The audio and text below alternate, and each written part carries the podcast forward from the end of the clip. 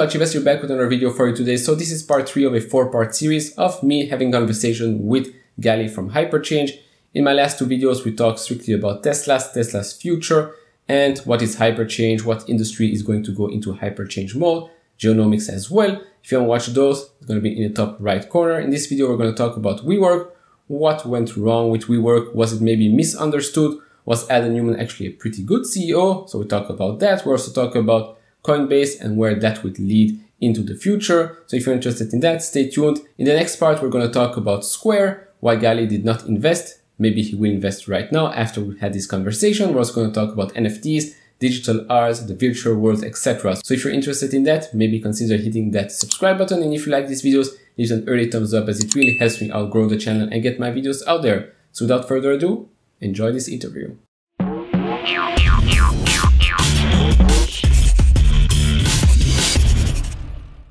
I wanna I wanna talk about something that has um, I also found on your channel. I watched the WeWork documentary from uh, Hulu two weeks ago. Ooh, I need to see that. All right, it's it's pretty it's pretty good. Um, so I saw I saw your video as well a couple of months ago. I think um, you talked about WeWork. I think 2019 that was. Oh yeah, when the so, drama was happening, I made some videos about it. Yes. So I want to know your thoughts on WeWork now moving forward because they're going public now at a valuation of I think nine billion dollars compared to the 46, 47 billion dollars when they were at their peak of whatever that was. So, because when you made a video, you were pretty neutral, let's say, compared to the broader market out there. Yeah, I yeah, and honestly, I haven't looked into it that much recently, so I don't want to. I could be totally wrong, but my kind of take on WeWork is, and it's a broader theme in tech, is like they got overcapitalized. Like they came in, everybody hates Adam Neumann, but his job as a CEO is to tell the vision and raise a ton of money to go do it. He was actually really good at that and you have somebody like Masayoshi Son who comes in and says like we're going to value at 60 billion we're going to give you this we want you to spend like crazy. And then all of a sudden you're growing way faster than you should be in the locations that aren't as smart because you're being forced by your investors to grow. And so then it's like well who is running the company? Just these investors who want an ungodly return on their capital which regardless of how big the market is or is it like a strategic move by the startup? And so at some point i think WeWork because they were of their own success, gets lost in the sauce, takes the big money, forces the growth. E- ego of the CEO is too big because he can do no wrong. And then they always make it look like it's like this big failure and this criminal thing. But it's like, dude, nine out of 10 startups fail. Like, so I, and I think WeWork's product was great. Like, I had a WeWork office. I still think the future of work shouldn't be like these big rigid offices. Like, the concept and vision of it is super dope. Especially um, now. Having, yeah, especially now, honestly. And it's like, so I think we, you know, I don't know, but then it's just all about execution. Like that sort of business is, is if I don't know, they just need a really good leader. I don't know who the leader is right now, so I probably wouldn't invest in it. But okay, makes sense. Like I think they expect to be profitable by by next year. I think already. So know, it's a pretty big U turn that they managed to to do. Um, which I don't know. It, the the story was was crazy when they released their their like the filings, and then you saw the structure of the company. You had all we work the company, we this, we that. This owns this type. This is this. This comes from there. Like the guy basically bought property, made WeWork pay for it via rent, and then licensed the name yeah. back to them. I was like, what the heck is this? So people think that's bad, but like, what if the company didn't have enough money to buy that property and it was going to go on sale in a yeah. week and someone else was going to buy it and they needed it? And Adam Neumann was like, well, I can call up my bank and put up my own WeWork shares as collateral to buy this and front it until we can afford it. That's mm-hmm. actually ends up being a super homey move done by the CEO.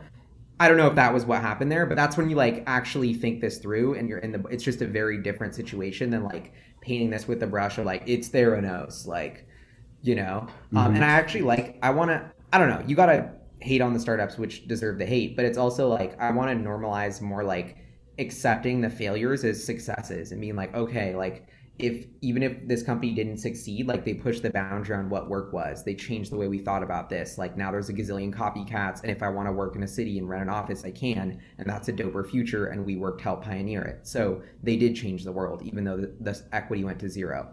And so I just think we need to look at it more kind of like that. No, for sure. I think when, when you look at this from outside perspective, I think WeWork was a success and is still a success because without them, I don't think those other companies that are copying WeWork would have been created right now, or other people, or so many people would have used remote work the way they've been using maybe obviously before the pandemic. So in the grand scheme of things, it's a success. Was it maybe too like flying too close to the sun? Most most likely, which which brings me to something that is also flying very close to the sun, um, cryptos. Uh, today, today Coinbase went went public via direct listing. Um, I don't know if you've been following what's been happening today with Coinbase, but uh, opened I think at three three eighty one, then went to 420, 420 or four ten, and crashed back to three three hundred twenty one or something like that. So, do you have a take on on Coinbase? the, the company? I think it's a really dope company. I mean, I have all my Bitcoin and Coinbase and I've been a customer for like seven years and I love it. I think it's awesome. Um, it's kind of like a basic, boring infrastructure play on crypto. Like, I think there's, um, I think it's dope. Really great company and they're killing it. And I think, honestly, the market, I don't think the valuation's crazy. I think the market's on point. This should have a ridiculous valuation. You know, they're number one in this in this crypto on, in the on ramp to the crypto universe, and so yeah, I'm a big fan of Coinbase. I think they have really good management too. Right. So I'm also on Coinbase. I have my cryptos on Coinbase, but I think as an investment, I don't think it's that that great because if you look, most of their revenues is basically when there's a bull market, they'll make tons of money when there's a bear market, they'll probably not make that much money. And you can actually see that when the, the crypto market crashed, they made way less revenues than when Bitcoin was at 10,000, 20,000, now 60,000. So I think obviously right now, perfect timing for them. Bitcoin hitting all time highs each and every day. They are obviously getting the hype, FOMO, whatever. So on that point, great. But then I asked the question, would you not rather own the crypto and not Coinbase? Um, I, I I made a tweet like five years ago. I was trying to look for it, and because Coinbase was at raised at like a billion, it hit a 1000000000 mm-hmm. dollars, and I made this tweet like, "This is what I want to buy in crypto, Coinbase equity," because I think it was a levered play. But now it doesn't feel like a levered play if you're getting in at like 150 billion. Like mm-hmm. it just, and I think um, the pace of innovation of Coinbase has been really slow. Like it's really good at buying and holding Bitcoin, but that's what it's always been really good at. And they haven't successfully expanded into new stuff. Like I invested in this company called Rainbow Wallet, which is a wallet for Ethereum. It's kind of like Coinbase for weird stuff on ETH. But like that's super exciting because they're making that DeFi world possible and accessible and building the on ramp to all this crazy unlimited potential of what gets built on ETH. And so to me, and in this really cool like mobile first, like Snapchat meets Robinhood, like fun way, um, I just I think everyone should check it out. But like to me, like that was the exciting business. Like that's the thing that Coinbase should have built and that Coinbase didn't build. And I think that's a hundred billion in market cap they're gonna lose because they didn't do that. And so I've been seeing them kind of I don't want to say play it safe, but maybe play it safe, but they're killing it at that. Yeah. No, they, they are killing at it, but then again, like you said, other companies could probably copy it and are copying it, their business model. For example, let's say Binance pretty big in the crypto world. But Coinbase, let's say, what if we're moving like with the stock market and with stocks to zero commission stock trading? If Coinbase goes zero commission crypto trading, their revenues goes almost all the way down, down, down to zero because, well, obviously that's their, I think 85% of their revenue comes from, from fees from buying, selling, uh, and sending out crypto. So I was like, yeah, maybe. To be honest, I, I don't think commission free trading should be a thing though. It's like nothing's free. Like Robinhood isn't free. They just execute your order at a shitty price and don't make you pay the capital up front. Like that's not free. So I actually love that Coinbase just charges me a fee. Like that makes me so happy as a customer. It's like, oh, I'm buying 15 G's of Bitcoin or whatever, or not 15 G's, but whatever, you know, and they charge me 150 bucks. Like I and they show like this mm-hmm. is the fee we're taking because we're we're giving you Bitcoin. Like it's like I'm paying for a service. They're transparent about the terms. That's actually to me way ahead. that's where all these commission free things are going to be in five years once people wise up to how it's a scam.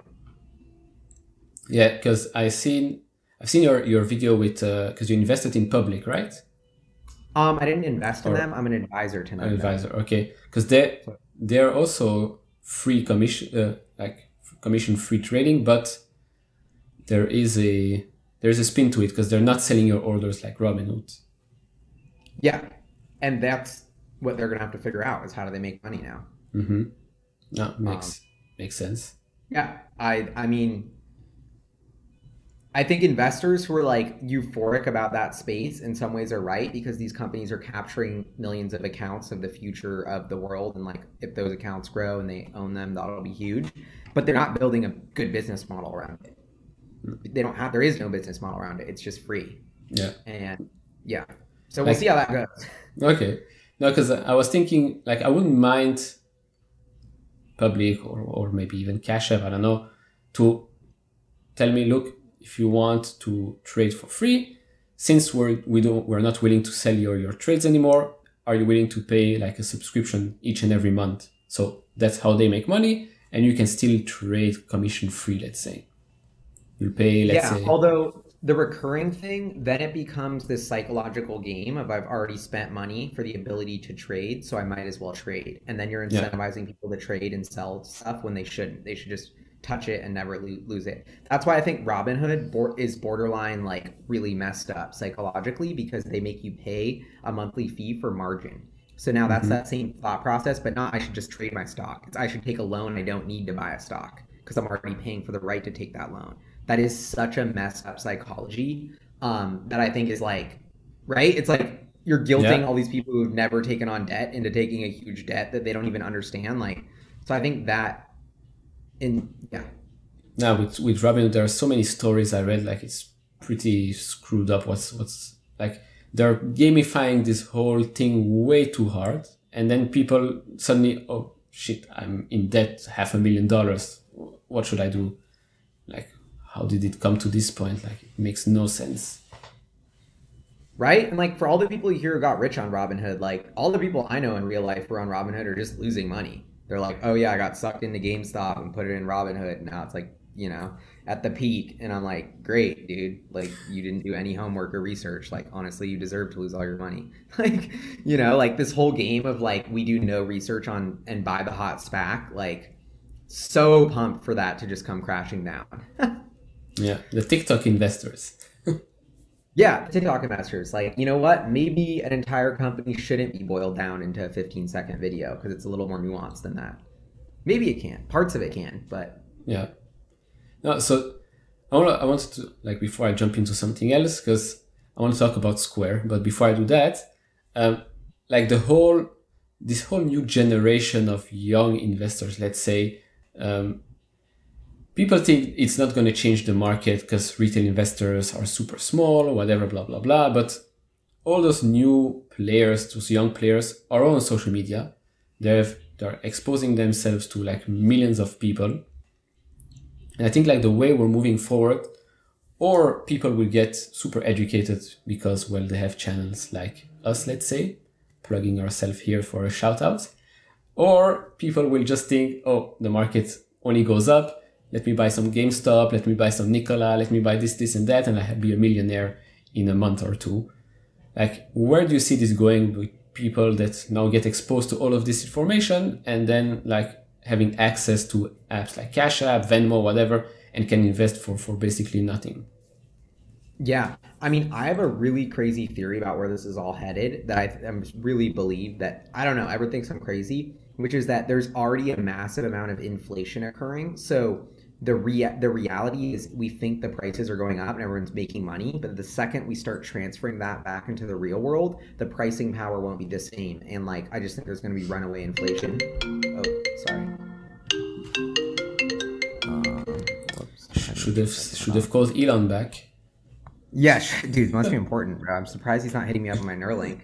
Um uh oh, what was i saying though about um okay runaway inflation. So I think what's going to happen is our the government, the U.S. government's like kind of the leader for all central banks and fiat governments and we're getting this spiral of like printing a bunch of money and just continually printing more and more money just at an accelerating pace i just look at that as the share count of outstanding dollars is increasing just at an accelerating pace and at some point much faster than the value so that's going to cause inflation and even though the cpi or official inflation like everybody's ignoring it it's like try to buy anything a coffee food any collectible any stock any real estate it's all soaring going up and so I think that's going to start to be this theory. And I could get to a runaway point where like accelerates.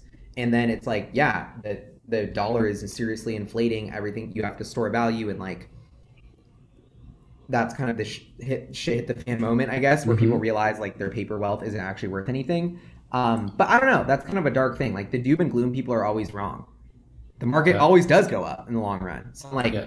maybe Robinhood's smart by just letting everybody lever up. Let's just lever up, bro. Why? Why not? Uh, only goes up. But yeah, maybe. But yeah, for long term for long term investors, it's fine. For short term investors, which are usually those TikTokers, Robinhood traders, not so not so well. Yeah, definitely.